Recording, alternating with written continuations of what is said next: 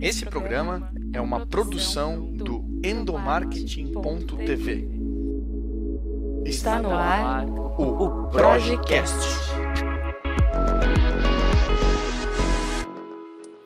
Olá pessoal, eu sou o Igor e está no ar o Projecast, o podcast sobre comunicação interna, gestão de pessoas e liderança da Project. Deixa eu te perguntar, você é estressado com o trabalho? E já aconteceu do estresse do trabalho refletir na sua vida pessoal ou desencadear outros problemas de saúde, tanto físicos quanto mentais? Então, cuidado, porque esse quadro pode ser o início de um distúrbio emocional com sintomas de exaustão extrema, conhecido também como a síndrome de burnout. E é esse tema do episódio de hoje aqui no Projecast. E para conversar comigo sobre, eu recebo as nossas parceiras do Projecast que participaram aí no, no, se eu não me engano, há uns dois episódios, três episódios atrás, as psicólogas Cristiane Vale e Patrícia Lenini, elas fazem parte do Zero Barreiras, uma plataforma online de atendimento psicológico para empresas e indivíduos. Então, sejam muito bem-vindas, meninas, novamente aqui no Projecast. Obrigada, Igor, mais uma vez, para a gente estar aqui podendo falar de saúde, né? Saúde mental, divulgando esse tema. Com certeza. Bem, Igor, retornar aqui na conversa. Maravilha, muito obrigado eu por vocês terem aceito novamente participar aqui desse bate-papo. Bem, eu queria começar a nossa conversa entendendo um pouco sobre a síndrome de distúrbio emocional. O que é essa exaustão extrema que é a famosa síndrome de burnout. E por que, que ela vem sendo tão comum dentro das empresas? Síndrome de burnout, né, que é também a síndrome do esgotamento profissional, é um distúrbio emocional com uma exaustão extrema. É, ela vem com estresse, com esgotamento físico, e ela resulta muito do excesso de trabalho não só o excesso de trabalho físico, né, aquela coisa de que estão me dando mais tarefas do que eu consigo cumprir, como também o, a meta, né, o, o que, que você quer atingir, esse ideal olímpico que muitas vezes a gente impõe a gente mesmo e que faz com que o trabalho fique quase que impossível de ser realizado. A gente percebe que essa síndrome ela é muito comum a pessoas que trabalham no, sobre uma enorme pressão, não só em termos competitivos, como na responsabilidade do trabalho, como médico, enfermeiro, policial, professor, jornalista, que tem que estar sempre a tempo e a hora, atento e com uma solução imediata para aquela solução. E a gente percebe também né, que a pandemia trouxe esse excesso para dentro de casa, né? Porque como foi uma forma urgente de solução, né? Nenhum de nós, na verdade, estava preparado para lidar com isso, nem nós, indivíduos, nem as próprias empresas. Foi uma imposição de um home office feito de uma forma um pouco desestruturada. Isso fez com que a gente não tivesse mais os rituais. Eu não sei se você percebe hoje em dia, mas a gente começa a trabalhar e a gente termina de trabalhar sem hora. Antigamente você tomava café, se arrumava para ir ao trabalho, pegava o transporte para chegar no trabalho. Chegava no trabalho, começava a trabalhar, parava, ia tomar um café, é, depois ia almoçar, depois continuava trabalhando, dava mais uma parada, fechava o computador, pegava o transporte e voltava para casa. E esses rituais hoje em dia não acontecem mais. Você amanhece trabalhando e adormece trabalhando. E ainda tendo que equilibrar as tarefas domésticas, aqueles que têm filho ainda tendo que equilibrar com a educação à distância. E com isso as nossas cobranças chegaram ao ápice, levando as pessoas a um cansaço e uma exaustão extrema. Sim, com certeza. Você sabe que há uns dois, três meses nós lançamos lá no nosso blog, endomarketing.tv, o material que contou com a colaboração das pessoas. Quando a gente abriu uma caixinha de perguntas no nosso Instagram, é, perguntando como que elas estavam se sentindo durante esse período de quarentena, de isolamento social, e se elas estavam tendo algumas dificuldades em relação ao trabalho. E a quantidade de, de pessoas que nos responderam falando que elas estão estressadas com o trabalho e que a pressão está muito grande porque existe aquela cobrança de produtividade, não só cobrança por parte da liderança, mas também a cobrança por parte delas mesmas em estarem em casa e, e terem essa sensação de que precisam trabalhar mais, foi muito grande. Muitas pessoas compartilharam com a gente que elas estão com essa com essa com essa sensação de exaustão mesmo, porque antes elas trabalhavam muito, elas se cobravam muito, mas existia aquela quebra de barreiras porque elas estavam dentro do escritório, elas estavam na empresa. E agora aquela, aquela, aquele ideal de que não levar trabalho para casa não existe mais, porque está se está trabalhando dentro de casa. E com isso o estresse aumentou. Queria perguntar para vocês como que eu posso identificar que eu estou passando por sintomas de síndrome de burnout e quais são os cenários mais propícios para esse tipo de situação? Eu acho que os cenários mais propícios, assim, eu não sei o que, que, que, que a Paty pensou sobre esse assunto, mas eu percebo que é justamente essa sensação de que você tem que provar para todo mundo e para todos que você está sendo extremamente positivo, é, é, produtivo, perdão, na, no isolamento, né? Assim, a gente tem que estar tá o tempo todo dando o máximo e provando para os gestores que a gente trabalha ainda melhor em home office. E isso está levando a, a, uma sobrecarga de trabalho e um, um, uma falta completa de um tempo de descanso. Quem ficou, muitas vezes, ficou um pouco mais assoberbado, porque por mais que o volume possa ter diminuído, a gente sempre acaba acumulando uma função aqui, outra função ali, que estava com outra pessoa, ou uma tarefa, né? E de tarefa em tarefa, a minha caixinha vai ficando maior, então, e esse medo de não ser mandado embora também, então me faz ficar nessa necessidade, né, quase uma obrigação de corresponder. E um pouco isso que você falou, que eu acho que é muito importante. A gente não pode tirar também aqui o olhar disso, que é da confiança, né? O modelo de home office, tecnologicamente, ele foi muito rápido de ser implantado. Então, a gente vê que a questão, o maior empecilho, não era tecnológico, não era técnico, o maior empecilho ele era cultural, da questão da confiança nesse modelo, e principalmente no Brasil, porque se acreditava sempre que ia ter um esperto que não ia trabalhar, que ia para a praia, que ia fazer outra coisa. Então, a gente romper essa barreira né, da confiança, de eu provar que eu estou aqui em casa, mas eu estou trabalhando, estou fazendo, acabou também pondo um, um, peso muito grande nesse modelo agora de emergência. Então, uma necessidade, uma cobrança acima até do que seria a minha produtividade, talvez no escritório normal. Então, eu, eu, eu levantava para tomar um café, para beber uma água, e talvez em casa eu vá direto. E isso causa um cansaço muito maior, porque eu estou querendo né, o tempo todo provar que vale a pena apostar em mim. E eu, é, ainda tem a questão de que você não quer nunca que não, não te achem, né, Patrícia? Então você está sempre conectado. Eu, eu vejo assim com os próprios pacientes que hoje em dia as pessoas vão até para o banheiro com o telefone, de forma que se alguém ligar, a gente vai estar tá apto a responder. E isso é um, é, é um exagero, né? Porque, na verdade, eu tenho direito de tomar banho, eu tenho direito de ir ao toalete, e isso não quer dizer que eu não seja produtivo. Eu posso responder em três minutos, mas eu não preciso estar a tempo e a hora sempre alerta, como se fosse um escoteiro, né? tempo não é produtividade, né, Cris? Também tem isso, né? O fato de eu trabalhar mais horas não quer dizer que eu seja mais produtivo. Né? E aí vão surgindo sinais que são um cansaço, eu acordo cansado, um cansaço físico, mental, as dores de cabeça. Eu esqueço de almoçar. A gente perder uma refeição é algo muito sério, porque organicamente a gente tem ciclos.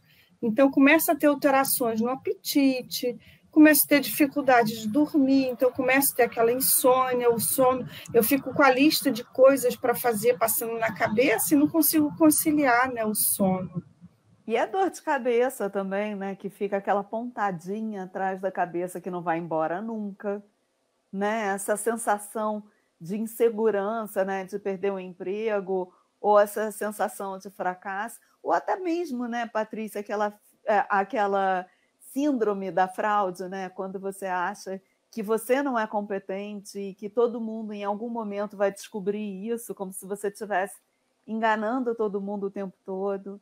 Essa sensação de, de derrota, de desesperança, o, essas mudanças de humor, né, que também aparecem na síndrome do burnout, essa, essa dificuldade de estar em contato e as pessoas procurarem se isolar, tudo isso são sintomas muito importantes e que a gente vê e que podem levar até a, problemas gastrointestinais, alterações do batimento cardíaco, pressão alta, e que vão gerando realmente comorbidades e que vão agravando o quadro. Legal. Vocês sabem que, que um ponto muito curioso quando a gente fala sobre saúde mental é que a gente não cuida da nossa mente assim como a gente cuida do nosso corpo, né? E que a gente espera que a saúde mental chegue a um ponto tão grave a, pra, e ela acaba refletindo no nosso, no nosso corpo físico, na nossa saúde física. E aí só que a gente vai procurar um tratamento para isso. Queria perguntar para vocês é, qual a importância do autoconhecimento nessas horas e que exercícios e práticas do dia a dia a gente pode desenvolver para evitar esse estresse em escalas mais altas. Ah, poxa, eu acho super pertinente essa pergunta, Igor. Até porque não há nada mais importante para a gente romper com esse quadro de burnout do que a gente mudar um pouco a forma de trabalhar, né? Tentando introduzir um pouco a rotina que a gente levava no escritório dentro de casa, onde a gente tinha um horário para começar, um horário para terminar, a gente tinha alguns intervalos, essa questão que a Patrícia falou de ter hora para almoçar é fundamental. E é importante que seja a mesma hora. Ah, mas eu tenho que ter uma coisa engessada todo dia, exatamente no mesmo horário. Não, claro que não. Às vezes, de fato, a rotina vai estar mais pesada e você vai ser obrigada a almoçar mais cedo ou mais tarde. Dito isso, não, não dá para tirar do radar esses momentos de pausa e esses momentos que você precisa ter como quase ritualísticos dentro da tua vida. Você poder também parar e fazer um exercício, um exercício físico, né, para manter a saúde física, e também um exercício mental, como uma meditação, um exercício de relaxamento. Eles são super importantes para ajudar a aliviar um pouco essa pressão do trabalho. Nós não somos máquinas, como né, você já disse, Igor, em algum outro momento aqui no, nas tuas edições, né? Então, o ser humano ele precisa é, de diferentes estímulos para também se sentir bem. Então, eu poder também alternar e ter outras atividades que eu gosto de fazer. E tanta gente se redescobriu nesse momento de quarentena, né? Foi reencontrar velhos hábitos, foi reencontrar outras, né, outros hobbies, outras formas de se distrair que há muito tinha esquecido. Então, da gente também recuperar outros talentos enquanto pessoas que a gente tinha, né? E uma coisa que é muito importante e que muita gente não, não se dá conta é de descansar. A gente costuma dizer que é preciso cuidar do seu animal, né? Então, comer bem, dormir bem. Dormir bem também é essencial para recompor o organismo. E ter uma boa noite de sono, ela é recuperadora da saúde.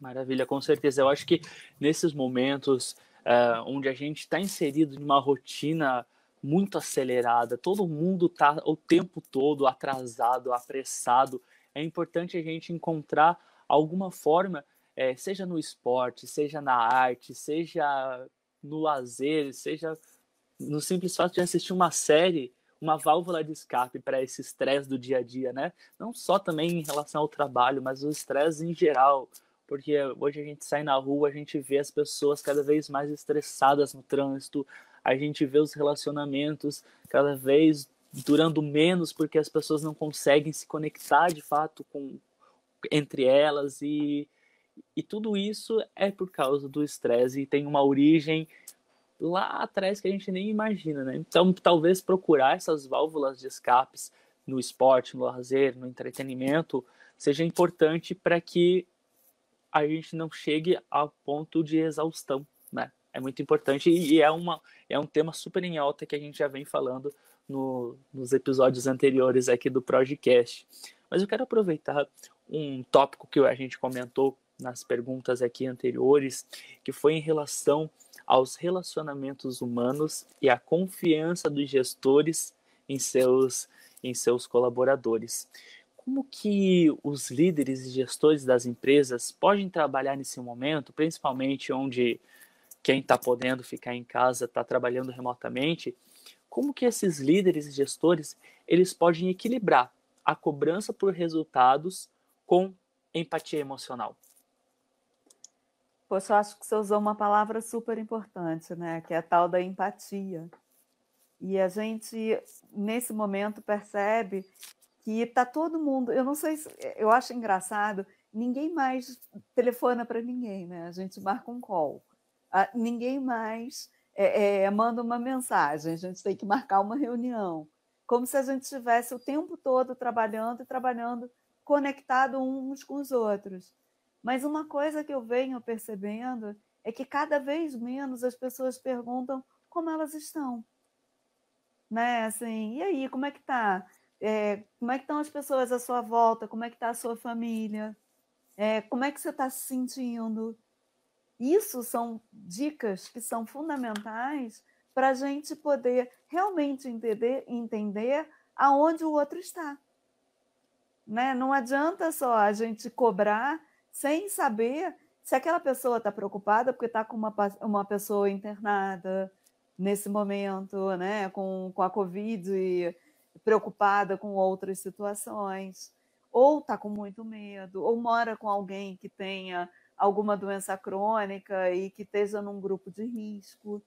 Eu acho que as pessoas perderam um pouco essa noção de empatia, de se relacionar com os outros como pessoas né, como indivíduos. O quão importante é a gente abrir mão do controle, né? A nossa sociedade é muito de comando e controle.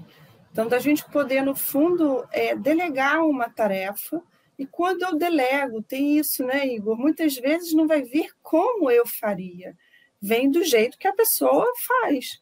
Então, também poder aceitar o modelo mental do outro, que é diferente do meu, e me orientar muito mais por resultado e não pela tarefa ou a forma que a tarefa foi feita, mas o resultado era o que eu esperava, a gente conseguiu ter o êxito que se pretendia, e eu acho que isso também pode ser um indicador diferente do que a gente está acostumado a ver, né? que é muito mais o controle miudinho de cada etapa, e a gente começar a, a, se espelhar mais enquanto empresa nos resultados e dar uma liberdade, né? um grau de autonomia maior para as pessoas agirem agora, também pode ser uma boa dica com certeza vocês sabem que, que recentemente eu participei de uma palestra com a Denise Fraga sobre gentileza. Um, um assunto que muitas pessoas podem acatar como algo distante de, da, do mundo corporativo, mas que é a base para as relações humanas, que é a base para o funcionamento de uma empresa de fato. Porque a partir do momento que a gente se preocupa genuinamente com o próximo, a gente consegue se colocar no lugar dele, a gente consegue enxergar ele e suas necessidades, a ponto da gente também ser mais gentil com ele e não só ser gentil, mas ajudar ele nesse processo de, de construção, de aceitamento, de produtividade, porque uma empresa ela não funciona sozinho, né? Eu não faço a minha empresa. A empresa é um conjunto de pessoas trabalhando juntas. E, e ter esse olhar genuíno para o próximo é de extrema importância, principalmente vindo dos líderes, né, dos gestores. Como que eu vou cobrar uma produtividade e resultados bons de fato da minha equipe, sendo que eu nem olho para ela, eu só olho para os números. Números são importantes, números é, trazem muitas respostas para nós, mas não é tudo, né? É importante olhar para o próximo e, e ver como ele está se sentindo para que eu possa cobrar ele de forma certa, para que essa cobrança não gere um estresse, um esgotamento emocional. E para finalizar o nosso bate-papo, para caminhar aí para o final do nosso bate-papo, eu queria saber de vocês qual é o momento que eu devo procurar uma ajuda profissional é, em relação ao estresse. Qual é o ponto assim de que, poxa, esse estresse está passando do limite do aceitável? Eu acho que esse estresse já não faz parte do, do meu dia a dia e está se tornando uma doença. Qual que é o momento para buscar uma ajuda de profissionais? Eu acho que quando a gente consegue ter mais um dos sintomas que a gente mencionou, né, que é esse cansaço físico, a dor de cabeça, a hipertensão, é, é, é esse cansaço, né, que você acorda segunda-feira de manhã achando que é sexta-feira à noite, porque parece que você está carregando o mundo nas suas costas e você já está sem vontade de fazer nada, porque o cansaço passou do limite. Eu acho que quando você junta um pouquinho desses sintomas, né, e não precisam ter todos, basta ter um às vezes ou dois, já está na hora de você ligar esse sinal de alerta. Porque quanto antes você buscar ajuda, mais rápido você encontra a solução. Se a gente às vezes espera muito esse trabalho, até a gente realmente é, se livrar dessa síndrome, ela vai ser, esse trabalho vai ser mais extenuante e mais demorado. Maravilha, show de bola. Bem, meninas, queria agradecer demais a participação de vocês aqui no podcast novamente, nessa né? parceria que deu super certo. E para finalizar a nossa conversa, eu deixo o espaço aberto para vocês falarem do projeto de vocês, o Zero Barreiras, né? Uma plataforma online para o pessoal que busca a ajuda de profissionais da psicologia. Então o espaço está todo aberto aí para vocês falarem sobre o Zero Barreiras.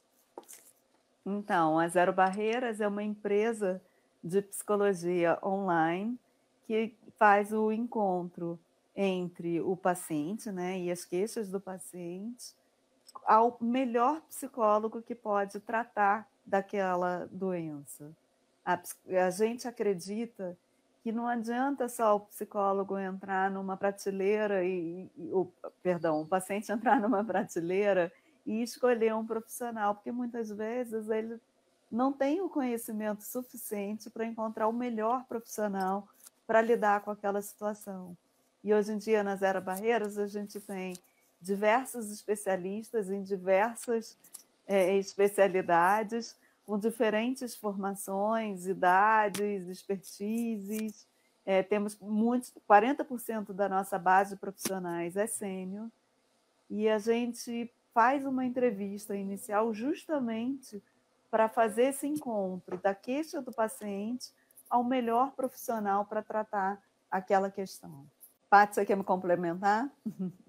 Deixou de dizer o quão a gente é encantadas por esse projeto, né? Um projeto de democratizar a saúde mental, conjugando a psicologia com a tecnologia, já existimos há quatro anos, então a gente nem sonhava com a pandemia quando iniciamos esse projeto, porque a gente de fato acredita que a tecnologia, junto com a psicologia, pode fazer com que o alcance né, da psicoterapia é, chegue a lugares que a gente antes não teria condições de chegar.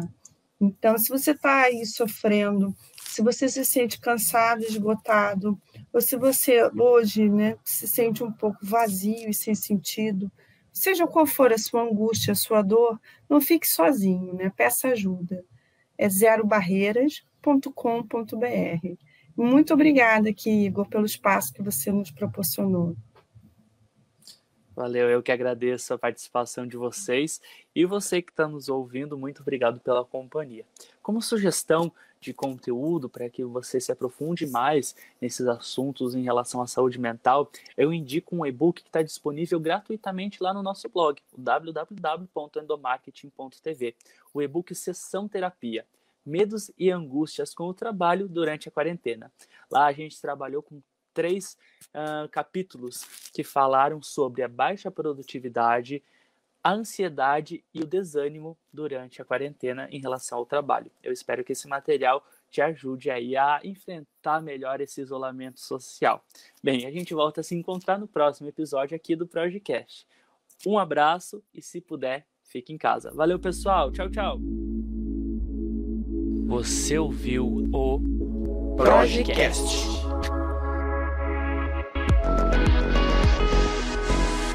Produção e edição Igor Lima.